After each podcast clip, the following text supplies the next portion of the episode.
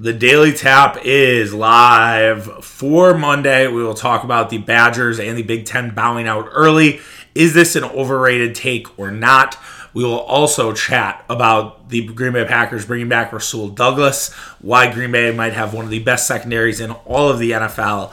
And lastly, we will talk about the Brewers over under total. It is out. We will discuss if it's too low, if it's too high, um, and we'll get into that at the very end of today's show. But before we get started, just a reminder we are on Twitter, we're on Instagram and TikTok. You can find us on all of those Tapping the Keg on Twitter, Tapping the Keg Sports on Instagram, TikTok, and Facebook. Uh, also, rate and review if you've already been subscribed. Um, if you are not subscribed, if you're new to the program, you're joining us for the first time, welcome. But we would really enjoy it if you subscribe to wherever you get your podcasts Apple, Spotify, or anywhere else. All right, let's talk about March Madness and the Wisconsin Badgers. So Big Ten has had a little bit of a negative connotation when it comes to the NCAA tournament. The Big Ten seems to have great, great regular seasons, and they amount for absolutely nothing. Um, last year, we had this same conversation after uh, week one of the tournament, where the Big Ten had nine teams and they were only able to produce two Sweet 16 teams. Big Ten has yet to have a national champion since the year 2000. So if you think about that, it's been 22 years since the Big Ten has had a champion in college basketball. That is absolutely absurd given how many good teams have come through, you know, the Big 10 roster basically. And it's not just from one team. It's not just Michigan State. It's Purdue has had some really good teams. Ohio State in that time has had some really really good teams. Uh, Wisconsin has had some very very good teams. And yet there's nothing to show for it. Illinois is another one you could mention. And the fact is, is that the Big Ten, I wouldn't say is exactly in crisis mode, but it seems like every year we do this. And so the question, I guess, that you have to have with Wisconsin and everything else is: Is this an overrated take? Is this a take that is sort of overdone and it's not really indicative of what the conference actually is. You saw that spin zone a little bit from Bruce Pearl, who got absolutely waxed by Miami. Pearl basically said, you know, the SEC beats each other up, and because they beat each other up, that's why Auburn and Kentucky and Tennessee all went out early. I think that's bullshit, to be honest. Like straight up, like I can I can understand that a little bit, but there were some really good Big East years where it was like every game was a tournament game, and there were Big East teams getting far. I think one year Kemba obviously got all the way. No, they were in the AAC. Excuse me, but they have had good years in the Big East, even as it, the competitive juices have been high. You could argue that the ACC was underrated in a sense because the ACC was bad. The ACC really wasn't good. But what was interesting is that Miami, North Carolina, and Duke were all really good teams, and Notre Dame pushed Texas Tech to the brink the Big 12 is best conference in, in basketball. I think it's pretty clear to see. I don't think anyone wanted to see the Big 12 in anybody's bracket because you saw it with Texas, you know, pushing Purdue. I, I think if Texas didn't foul as much as they did, I think it would might have been a different story in that one. Iowa State obviously taking care of business against Wisconsin. TCU pushed Arizona to the absolute brink late last night, which if you fell asleep, at A, I don't blame you because it was a long weekend. But also B, you might want to go back and watch like that last four minutes of regulation and then overtime. But yeah, the Big 12 is a motherfucker, all right? And it's almost stunning now looking back that Baylor lost because every other Big 12 team gave a fight, and you have multiple Big 12 teams in the Sweet 16 ready to compete. Kansas looks like the king of that that regional because there's really no one else. I mean, it'll be interesting to see them against Providence. Providence will continue to go in with the chip on their shoulder, but Kansas should win that game. And then whoever they play, Iowa State or Miami, again, Kansas will be favored by quite a bit. So Kansas should come out of the regional, and Kansas should end up having one representative for the Big 12 in the Final Four. Could the Big 10 get a Final Four team, though? And would this sort of quell any of the, hey, the Big 10 is overrated? I really find it hard to think Michigan can get there. Um, just facing off against potentially Villanova, Houston, and or Arizona. Like if you beat Villanova, which would be a great accomplishment for Michigan, then you have to see either Arizona or Houston, who are both very very good. So I have a hard time seeing either, you know, Michigan advancing from that. I think that's probably one of the hardest regionals if you had to evaluate all four teams. That that along with the West are very very difficult. Then you have Purdue in the other one. Now that's where it gets a little bit interesting. Purdue being a team who's never made it to the Final Four, this being one of the best Purdue teams of all time, you know, and every, you know, by every account. They have St. Peter's, who they should beat. I mean, St. Peter's, great story. Everyone's going to probably get on board, but if you remember, usually those 15 seeds run out of gas at some point. Um, everybody will be talking about St. Peter's. No one will talk about Purdue. Purdue should probably blow them out, and it shouldn't really even be close. And then they'll face either North Carolina or UCLA. Um, both teams are good, but I, I, think Purdue is just better. I think Purdue played North Carolina this year and won by like an eight. Um, so it's it, definitely two teams that Purdue can beat. Um, there's not really a home court advantage with all the teams in Philadelphia. Um, actually, St. Peter's weirdly has the most you know fans closest, but Purdue has a real shot to make it to the Final Four, and they would then face Gonzaga or Duke, likely, um, if unless Texas Tech or or Arkansas shocks the world. But that to me is like a real opportunity to at least get to the Final Four. I don't know if Purdue can beat Duke or Gonzaga or one of the other teams, but the road could be paved for Purdue. I will say this, which I thought about, and I had a terrible bracket. Like, I had an awful bracket, no question about it. But one thing I did sort of think about and why I kind of rode Tennessee was a comment by Mark Titus of Titus and Tate fame, Club Trillion, um, who I'm sure you're familiar with. If you're not familiar, Titus Tate by the way, Titus and Tate is a great way to get caught up on everything, to listen to everything. Highly recommend it. But anyways, he said on part of my take, he was like, "Look, three years ago, everyone said Tony Bennett could not win the big one. Tony Bennett wins the national championship. Everybody said last year Scott Scott Drew couldn't win the win the big one. Scott Drew comes through."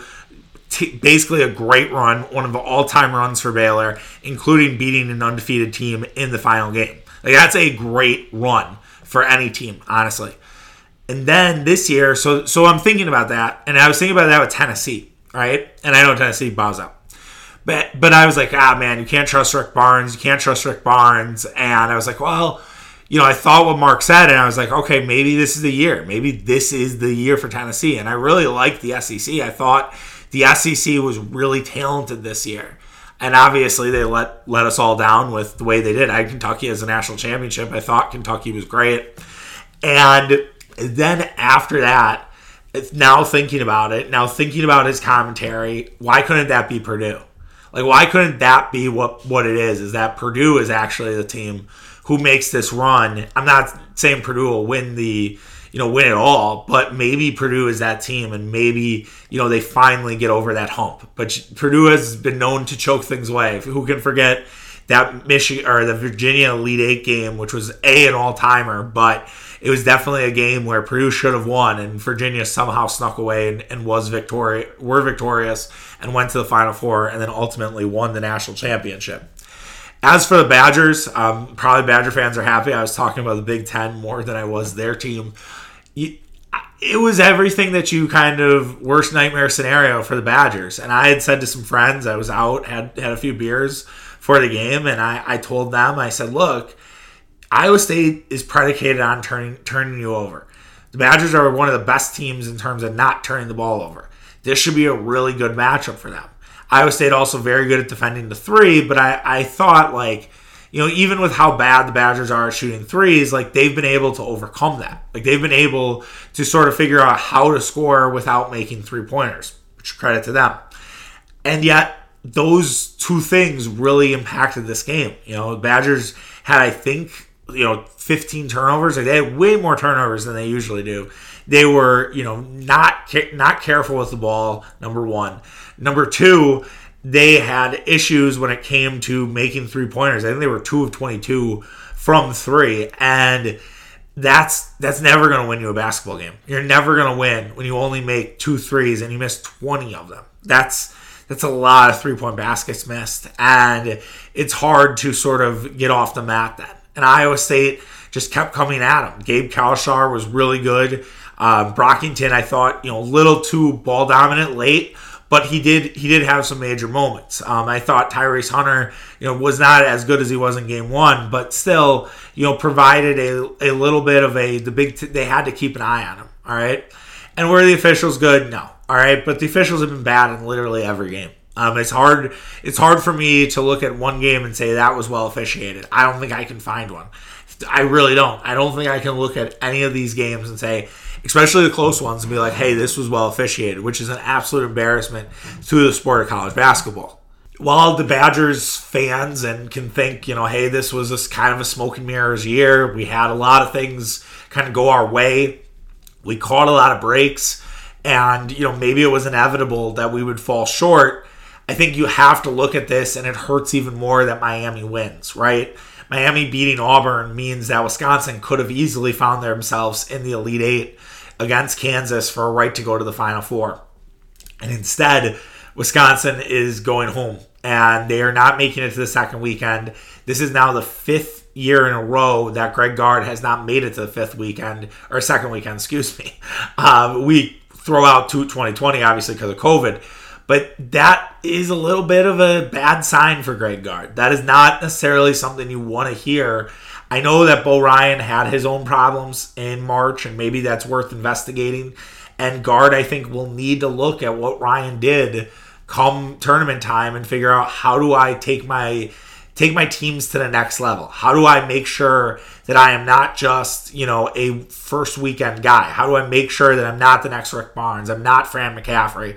I, I can kind of elevate myself and be more like a Jay Wright or be even even like Michigan, right? I know they've had multiple coaches, but how do we look like Michigan? Michigan has been to the Sweet 16, I think, like seven times in the last decade.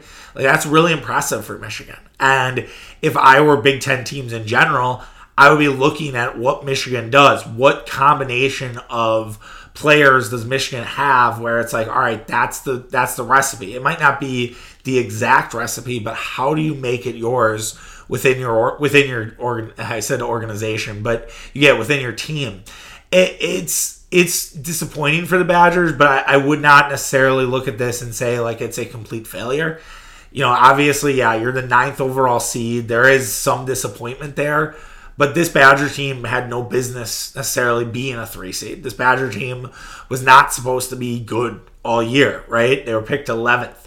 So the fact that they made it to a three seed, the fact that they got to play two games in Milwaukee is a pretty big accomplishment for them. They shouldn't be disappointed by that. But did they potentially piss away a golden opportunity given the fact that Auburn lost? Absolutely, 100%. And the fact that they had Chicago right there waiting for them and couldn't capitalize is going to be one of those things that Badger fans look back on and just wonder, right? And just think about, especially if, like, say Providence you know, beats Kansas in, in the Sweet 16, you know, then it becomes even worse.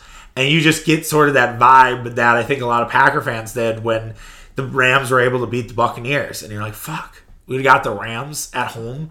Like we, you know, and I think that'll be a similar feeling for a lot, a lot of Badger fans. Now, if Iowa State goes on some crazy run and they make this, they make the Final Four, and then I think like it it actually makes you feel better, right? And you look at it and you're like, well, I don't know. Um, I guess they were a lot better than we were. And I look at North Carolina, right, for Marquette, and Marquette obviously got their asses kicked, and we talked about that a little bit on Friday's show. But I'm not necessarily that sweat. I'm not really like that worried about it anymore. It's in one ear, out the other mostly because North Carolina just beat Baylor. I mean, they beat their ass. Like I know that Baylor came back and whatever, but like North Carolina really played well, and so it's hard for me to look at that and say, all right, I am I'm disappointed in a team that is already in the Sweet 16. So it's obvious that North Carolina kind of played beneath them during the season, and maybe North Carolina was more of a six or a five seed this year, and they just didn't play to that potential all season. Who knows? So I'm okay with it. I, I can embrace that, and I think Badger fans would probably do the same if Iowa State were to like make the Final Four. I don't think beating Miami would be this like feather in the hat and like oh this that just justifies the loss. But a Final Four would if they were to say beat you know Miami and then either Kansas or Providence. I think that would definitely be sort of that cherry on top.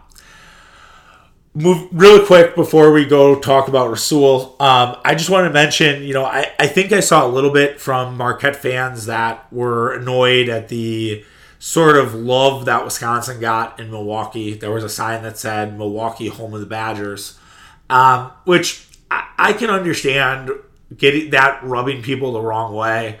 I do think like we need to not be so fucking sensitive. Um, I I think that you have to understand that this is a fucking business. That this is marketing. I think yeah, it was Punchbowl that had that sign. Um, they want to get as many people in as possible, right? They want people to take pictures of that. They want people to post that on Instagram. Is it annoying as Marquette being the host city? Sure, right? Would you know, they would Madison roll out the red carpet for Marquette if the Kohl Center hosted first round of the NCAA and Marquette was a, th- a three seed. I don't know. That that is actually the question. I think that's really the question. Would you know they be as receptive to us as I think Milwaukee was to Badger fans? I'm not sure. I'm I don't think so. I really don't. And maybe that's just I feel like in, in Madison there's a little bit of a nose in the air but again, then again, like business is business. They wouldn't say Madison home Marquette basketball for sure. That wouldn't happen. But I, I, do think people would be welcoming. I think people would make sure that they are, you know, their their business is getting supported. And I think at the end of the day, that's where it comes down to is you're just trying to get as much revenue in. This was a big weekend for weekend for the bars, not just because Milwaukee was hosting, but because it was St. Patrick's Day and they made a killing. Like this was probably as profitable of a weekend for the city of Milwaukee as ever as any during the pandemic. Probably since the Bucks run, right? Like that was probably the last time we've seen this much success and this much foot foot traffic all over the city really starting Thursday morning and going into Saturday Sunday night. I think because the Badgers losing that obviously kind of like took the winds out of the sail for a one final push. But it was a really, really good weekend for the bar industry. And of course, they're going to have to support Wisconsin. Of course, they're going to want to pump that up. So I think if you're a Marquette fan and you're sensitive about that, I would just say touch some grass. That's kind of our theme of the last few weeks is like just go outside. Like just get away from your computer, take a walk. It's fine. It's not a big deal. It's kind of how you have to do it. You got to play the game. All right. And let's be honest, a lot of people are Badger fans here. All right. That's just it. Like there are less Marquette fans, and that's just it's what it's going to be. And those who are more on the casual side are probably going to gravitate towards the Badgers because they like their football team.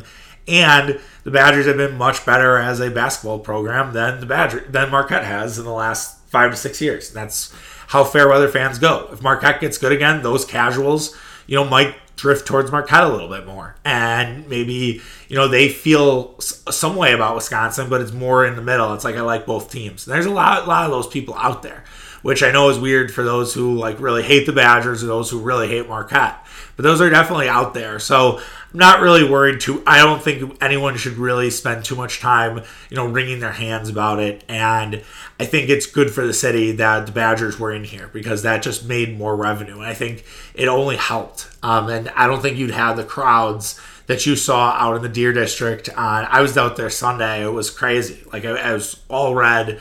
And I think there's more discussion that needs to be had about do you have the Badgers here at least once or twice a year? And I think you might. Um, and I know that would bother a lot of Marquette fans, but I think it would be really good for business. So we'll see. But that's just a quick thought on that. Moving on to Rasul Douglas. So Rasul Douglas signs with the Green Bay Packers. It's a three-year, $21 million deal. Pretty fair deal. Um, basically taking some of that Davante Adams money and bringing back Sewell was a great decision by the Green Bay Packers. Um, eh, I think that Green Bay didn't need him. Um, I think it would have been house money to have him, but now they do. They're going to cash in. And Green Bay has a very good secondary uh, with Jaire Alexander, Rasul Douglas, Eric Stokes is as good of a top three corners as you'll have in football. And that's going to make it really difficult on teams this season. And I think the Packers are going to be very difficult to pass on. And I think Rasul, this isn't just a flash in the pan. I think Rasul had a really good year. He's 26. He's a young guy. I don't think this was like just a one time 28, 29, and then he's going to go to complete shit. I think the Packers put him in a system that he could succeed. I think the fact that he is a ball hawk is something that Green Bay has lacked in their secondary for a long time, really since Charles Woodson. And maybe he won't have that production next year, but I, I think it's really crucial. I also think what Rasul Douglas helps with is in case Eric Stokes takes a step back. We have seen this before, right? And I'm not saying Eric Stokes will, but we have seen this with rookies where that second year is not as successful as that first year. That first year is like you're still new, there's no tape on you, you can, you know, a lot of this stuff isn't, you know, getting over your head and you're you're able to kind of keep everything in front of you, but you could see Eric Stokes get, you know, a little little worse and take a step back. And if you if he does, then you have Rasul Douglas there. And so I think it's, yeah, as an expensive insurance policy, sure. Is it less expensive or is it a better cost cost effective way than doing like Kevin King or another draft pick? Yeah, absolutely. Or a guy you had drafted like uh, Shemar Jean Charles or something like that. So I think that having Rasul there is really going to propel the Packers and it's going to make teams have to run the football if they're going to want to beat the Packers because I don't know if you'll you'll be able to pass against this team as long as they stay healthy because you add those three guys plus Amos plus Darnell Savage. I realize there were some critiques of Savage this year. I felt like Savage should have played up more in a rover position and even maybe had six guys in the secondary and had another safety. But Amos is critically underrated. Um, Savage can bounce back. I'm not really worried that Savage is, you know, a second tier player or something like that. I think I think their secondary can be very successful this season and it's going to be fun. And I think de- their defense in general is going to look really good. Um, I think right now it's it's looking great because you added because Campbell comes back. Preston Smith comes back. Now Douglas comes back. Basically, you brought back the three defensive guys that you could have potentially lost in free agency yes, Za'Darius Smith isn't on the roster, but Z is, you know, I think off the deep end, and I, I don't think that Z was ever part of Green Bay's plans to come back. They have Rashan Gary. I think they might, you know, add an edge rusher, whether it be in free agency or in the draft. They'll certainly add more help for Kenny Clark inside. Um, but I, I, really do like what the Packers have going for them in terms of their defense. I think their defense can be a top ten top ten unit, and I do think that will help you know, Aaron Rodgers with not having Davante Adams. And they will give more opportunities for Aaron Rodgers. This is probably going to be one of the best defenses that Aaron Rodgers has played with in his entire time in Green Bay. And I think that can't be discounted. I think we have to, you know, at least consider that when we're thinking about the Packers and projecting the Packers. You saw, I'm sure you heard my rant on Friday, and if you didn't, go back and listen to it about how everyone was ready to like say the Packers weren't a contender because they got rid of Davante and it was just way too early to say any of that shit. They also brought back Robert Tonyan. I didn't mention that at our open, but worth mentioning that Big Bob also coming back on a one year deal. It'll be interesting to see if Robert can be back for the start of the season or if he's going to need more time. He tore his ACL. I think he did that against the Cardinals, right? Yeah. So middle, early, it was like what, late October, early November uh, for that injury for Tonyan. So we'll see if he's going to need, you know, more than just the start of the year or if he's going to be able to come back. I guess it makes me a little nervous that there were so many complications with David Bakhtiari's ACL. I hope that it was just a one, that was one of one, and that we're not going to have these issues with Tonyan or Elgton Jenkins, and those guys will be back at some point this season. Um, but Green Bay giving him a one year deal kind of tells me that Tonyan either thinks that he can play most of the year and then he shows out and gets paid, or he's like, I'm not sure I'm going to be ready until October, so I'll take a one year deal, and maybe if I get hot, I can convince a team to look at me for next year. The problem with ACL injuries, especially at skill position, is that it does sometimes take two years for those guys to look fully healthy.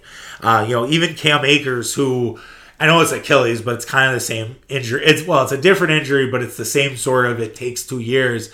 Like Cam Akers had moments where he looked really good for the Rams, but at the end of the day, the Rams shied away from Cam Akers as the as the playoffs and the Super Bowl went on because Cam Akers just was not at that level yet. And so I think I think that's one of those things where I, I'm not expecting a ton from Robert Tonyan, but if Robert Tonyan can be in the mix and do a lot of you know little things and be a safety valve for Aaron Rodgers, I think that's a good thing. And we'll see what happens when it comes to the receivers. I think, you know, there's a lot of different options that have been thrown around. Rob, Robert Woods now off the table as he got traded to the Tennessee Titans for basically nothing. Uh, Woods, in my opinion, would have been a great guy to have for the Packers, even though he's coming off an ACL tear. But I, the Rams aren't going to give us Robert Woods. If they're going to trade somebody, they obviously would trade him to the AFC. So I wouldn't expect the Rams to trade Woods. We'll be interested to see what Green Bay does, whether they actually make a move or if they just wait till the draft. I have I have a feeling a move is coming, but maybe that's ignorant of me. Who knows? We'll see. Before we ride out of here, let's talk a little bit about the Milwaukee Brewers. So the Milwaukee Brewers are off and running. I think they've won all three of their well, they tied their first one. So they're 2 0 1 to start their spring training year. I do want to do something about spring training uh, tomorrow, which I'll, I'll save that. I'll tease that a little bit. Uh, you know, Luis Urias has now been down with a quad injury. He's going to be down until the start of the season. It looks like he might be questionable for spring for the start of the season. Um, Brewers really should invest in some corner infielder uh, for the early part of the year. Um, if Urias is going to be down for longer than that, it's also kind of a bummer because he's playing his brother Ramon. I think that's the second game of the Brewers' uh, first road trip. So hopefully he can be back for that. I'm sure he will try to get back for that. Obviously, playing your brother in, in professional sports is pretty cool. But what I want to talk about today was the over under numbers were out. Uh, Josh Applebaum put put the Vegas numbers out where the Brewers have 90 as their number. Now that's a pretty good number. Um, I feel like that's a fair number. But what's crazy is the next team in the NL Central is the Cardinals at 83. Then it's the Cubs at 75. Then it's the Reds at 72. Then it's the Pirates at 65. That is a bad fucking division. Okay. I don't know what the Brewers division odds are. I'm sure they're sky high. I'm sure it's like minus 200. But I think this goes to what Mitch and I talked about last week about worrying about the NL Central being very weak. So I think, kind of ipso facto, I think that's why I would hammer the over for the Brewers. I think that's an over bet in all sense of the word, just because the division's really bad. And you're going to be playing teams that might not have a, a sniff of the playoffs. Like the Cardinals might not get in the Cubs, you know, I actually kind of think that Cubs number is low because I think the Cubs are trying to play competitive baseball. And, you know, they added Seiya Suzuki. I think I said that name right. I hope I did. Uh, but, you know, I, I don't know. I, I would not kind of look at that Cubs number. I think that Cubs number is a little low. Uh, the Cardinals, I mean, they have talent. They just, I don't know, pitching wise, if they have enough there. I mean, they can maybe outscore everybody eight to six with Arenado, Carlson, Goldschmidt, like all those guys. Like I, I really do think that there is an opportunity there, but I look at that Brewers 90 and I would definitely take it. I would definitely take the over because I, I think you're going to find success there. I, I just don't see this division being very good. And like I said, the Brewers are going to get fat, and really we're going to have to pay close attention to those teams that are contending. And those big games against, you know, top tier teams, I think matter more, and that I'm going to carry those with more weight than I did in years past. And that's what I will be looking at. Now, if the Cardinals get good, or say the Cubs have this like incredible start to their season, okay, then then I think that's actually really good for the Brewers. And I think that adds a level of competition. And so I, I do hope that there's going to be a team that challenges. You don't want to see the Cubs or Cardinals do well. They're your rivals. They're your rivals for a reason. But I think there's a part of me that wants that competition, that doesn't want the Brewers to be the only ones at the table. Like I, I really do think that that just helps, um, you know, for an entire year versus you know having a situation where the Brewers are I don't know they've they've won 94 games and we're heading into the final couple weeks of September and they're 12 games up on the next team. Like that, I don't know how how that helps anyone. So I do I do have a little bit of concern there, and I just hope maybe the Brewers can have some sort of competition in that division. But I do like the over here. Like I, I think this is an absolute over spot. I would hammer it. I think this is a good one to take if you're a futures person. All right, that does it for today's show. We'll be back tomorrow. We'll talk a little Bucks tomorrow. I know we didn't do any Bucks today. We'll talk Bucks tomorrow. Um, we'll do some other cleanup. We'll see what else is out there, and uh, talk to you guys tomorrow. See you. Bye.